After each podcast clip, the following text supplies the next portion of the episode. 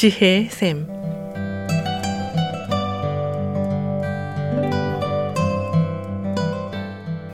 매주 월요일부터 금요일까지 각 분야의 전문가를 모시고 우리 삶에 필요한 말씀을 듣는 지혜의 샘.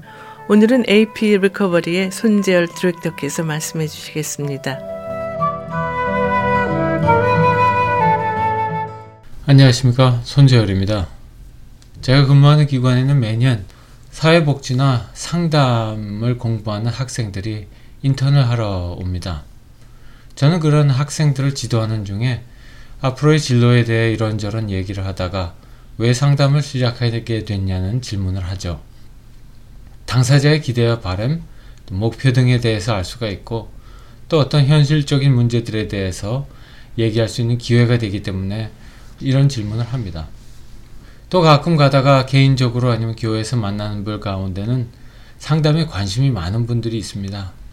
교회 내에서 상담 사역의 중요성을 말씀하시기도 하고 개인적인 관심과 열정을 자연스럽게 얘기하시면서 그렇게 되면 저에게도 도전이 되고 또 저 스스로도 돌아보는 계기가 됩니다.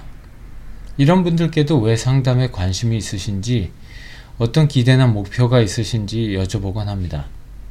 이제 상담을 공부하는 학생, 인턴이든 아니든 사회생활을 하시는 30대 이후 5, 60대이시든 대답을 종합해보면 어, 다음에 몇 가지 큰 카테고리로 나누게 됩니다. 첫째는 어려운 가운데 있는 사람들을 돕고 싶다는 이유겠죠. 어쩌면 이게 가장 큰 이유고 다른 이유의 어떤 기반이 되는 것일지도 모르겠습니다. 이 이유를 꼽은 분들은 힘들 때 손님 밀어주고 이렇게 세워주고 싶고 연민, 컴패션, 긍휼의 마음이 강한 분들 아닌가 싶습니다. 누군가를 도와줬을 때 느끼는 보람, 기쁨 같은 것을 알고 계시고 또 상담을 통해 그런 의미를 찾아보고 싶은 것이겠죠.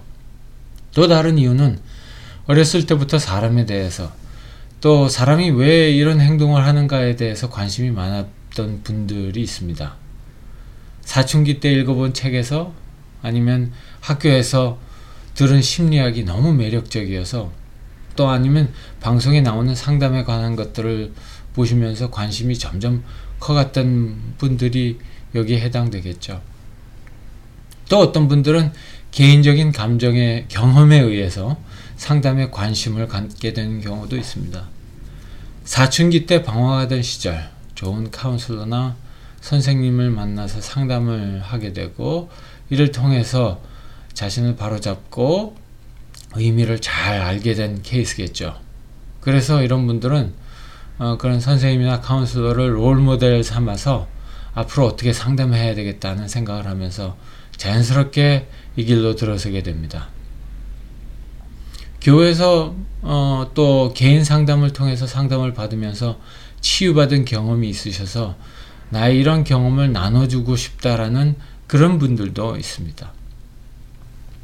친구나 주위 분들이 야, 너 상담하면 잘할 것 같다고 얘기를 자주 해주셔서 이쪽으로 진료를 삼은 경우도 꽤 있습니다. 젊은 시절 문제가 있는 친구들이 자신을 찾아와 얘기를 털어놓고 도움을 받았다고 하면서 아, 전문적으로 상담을 해도 되겠다는 얘기를 하게 되면 어, 그 얘기를 듣다가 자연스럽게 이 길로 들어오게 된 케이스도 몇몇 봤습니다. 이러한 이유들 말고도 다른 이유들이 또 있을 수 있겠고 아니면 꼭 한 가지만이 아니라 여러 개가 다 해당되는 분들도 있겠죠. 저도 뭐 여기서 예외는 아닙니다. 그럼 화제를 돌려서 다른 말씀을 잠깐 드리죠. 일반적으로 상담을 공부하는 사람들의 경우에는 대개 학교에서 공부하는 동안이나 졸업 후에 개인적으로 상담을 받아보라고 권고를 많이 합니다. 스스로 내담자가 되어서 상담을 받는 경험을 해보는 것이 첫째 이유겠고 또 자신의 이슈를 되돌아보고 상담을 통해서 점검하고 치유받는 경험을 해야 된다는 것이 자신에게도 도움이 되고 또 앞으로 상담을 하는데도 도움이 된다는 취지겠죠. 사실 상담을 하면서 겪는 어려운 문제나 스트레스를 동료 간에 또는 자신의 멘토나 슈퍼바이저와의 어떤 컨설팅을 통해서 도움을 받게 되고 또 필요하다면 개인적으로 상담을 받는 것이 꼭 필요하다는 말을 꽤 많이 들어왔습니다. 제가 학교 다닐 때 한 교수님이 자신의 상담 사역과 사명 의식에 대해서 말씀하시면서 이사야 61장을 읽어주신 적이 있습니다. 이 장은 예수님과 예수님의 사역에 대한 예언의 말씀이죠. 어, 예수님의 제자로서 모든 이들이 각자 또 세움을 받아서 맡은 바대로 전도 선교를 해야 된다는 그런 내용이 있지 않나 싶습니다. 교수님께서 이 예수님을 생각하시면서 이 예수님의 사역이 나같이 형편없는 사람을 세우시고 또 사역을 맡겨주시니 감사하고 그 마음으로 상담 사역을 감당한다고 이렇게 말씀하시면서 울컥하셨었죠. 이 말씀을 지금 드리면서 헨리 나와인의 유명한 책 상처 입은 치유자가 생각이 납니다. 예수님이 그러하셨듯이 그 마음으로 겸손하게 우리의 상처를 싸매면서 그 가운데 다른 상처받은 이들을 돌아보는 것이 바로 상담자의 마음이 아닐까 이런 생각을 해봅니다. 이러한 마음이 꼭 상담뿐만이 아니라 모든 그리스도인들에게 어, 또 자신의 은사와 달란트를 가지고 섬겨야 할 방향이 아닌가 싶습니다. 오늘 상담을 왜 하는지로 시작을 했는데 상담을 왜 하는지 뿐만이 아니라 또 내가 어떻게 무엇을 해야 되는지를 같이 생각해보는 그런 마음이 되었으면 해서 이 말씀을 드렸습니다.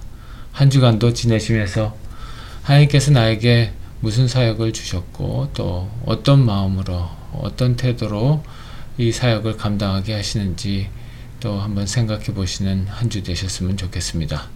안녕히 계십시오.